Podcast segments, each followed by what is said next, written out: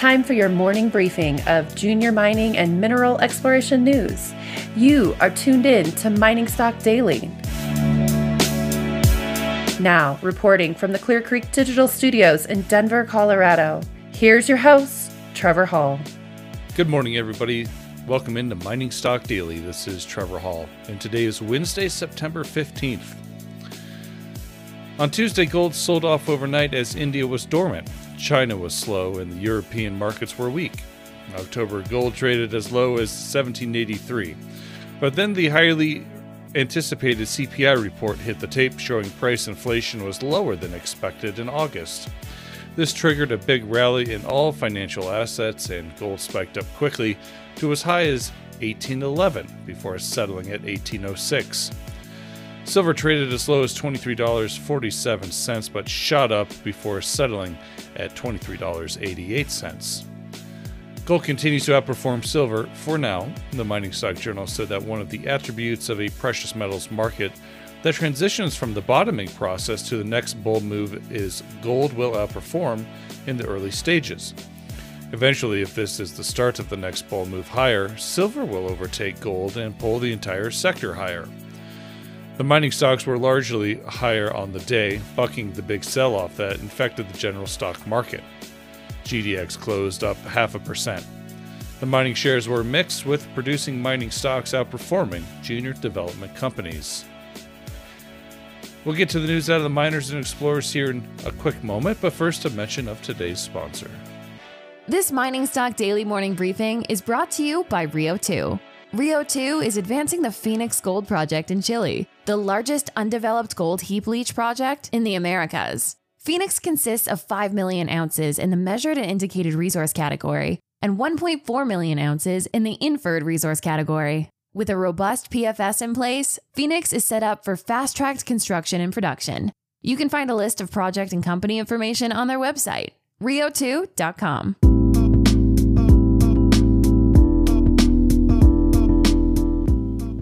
And here's what you need to know this morning. New Found Gold released assay results from 29 holes drilled at the Keats Zone, located along the Appleton Fault Zone. These holes were completed as part of the company's ongoing 200,000 meter diamond drill program at its Queensway project located on the Trans Canada Highway 15 kilometers west of Gander, Newfoundland. Results included 4.85 meters of 31.8 grams per ton gold, 2.2 meters of 104.59 grams per ton gold, and 2 meters of 137.49 grams per ton gold. Future exploration at Keats will continue to expand the Keats main zone along strike and down plunge, but also focus on targeting specific zones in both the hanging wall and footwall of the Keats fault. Approximately 44% of the 200,000 meters have been drilled to date, with approximately 20,000 meters of core pending assay results. Nine core rigs are currently operating, with a 10th scheduled to start in Q3 of this year. New Found Gold trades on the TSX Venture with NFG and on the OTC with NFGFF. Wallbridge Mining says exploration drilling at the Fenelon gold property continues to successfully expand gold mineralization, with high grade intersections at both the eastern and northwestern edges of the area tested by resource drilling to date. In the northwest, exploration drilling has successfully expanded the footprint of Area 51, with near surface intersections including 11.6 grams per ton gold over 14 meters. In the east, exploration drilling to follow up the discovery hole at the Gabbro Zone's east extension has confirmed the presence of strong gold mineralization, with the first follow up hole returning 9 grams per ton gold over 10 meters. Assays for the remaining three holes drilled to the east are pending. The company also noted the maiden mineral resource estimate for Fenelon and an updated estimate for Martiniere are well underway and nearing completion. Wallbridge trades on the TSX with WM. Clarity Gold announced results from the deepest hole to date on the Destiny project, one of 27 holes of the recently completed 10,826 meter diamond drilling program at the Destiny project in the Abitibi.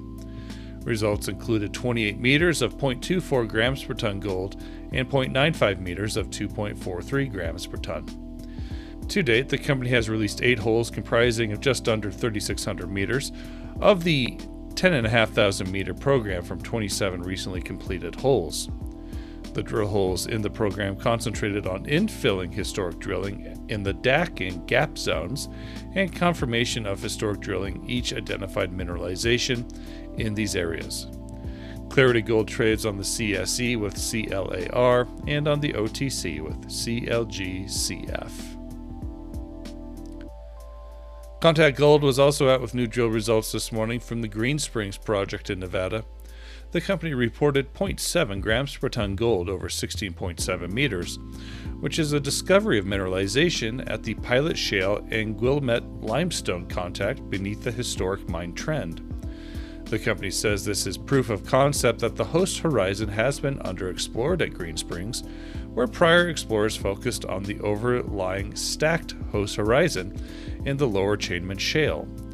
These holes provide significant proof of concept for Alligator Ridge style of mineralization beneath the historic mine trend, a key end member of Carlin type gold deposits in eastern Nevada, and has opened up the rest of the mine trend for further discoveries in undrilled areas.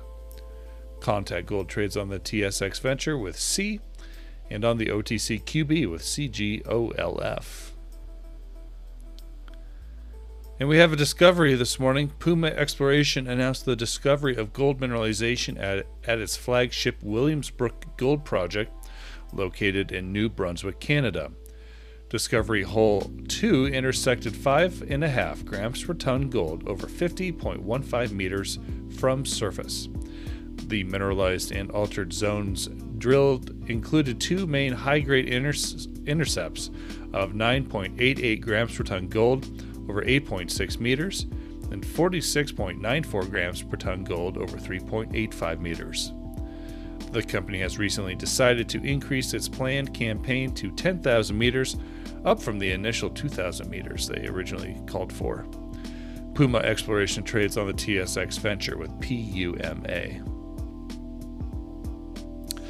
That's it for the news briefing this morning. I do have a couple updates to be released later today. I will be on the road getting Friday morning's in depth interview recorded, so I have a couple interviews queued up for you, including an update from Alexco Resources and CEO Clynton Nauman. You'll want to be paying attention to that when it does hit the tape.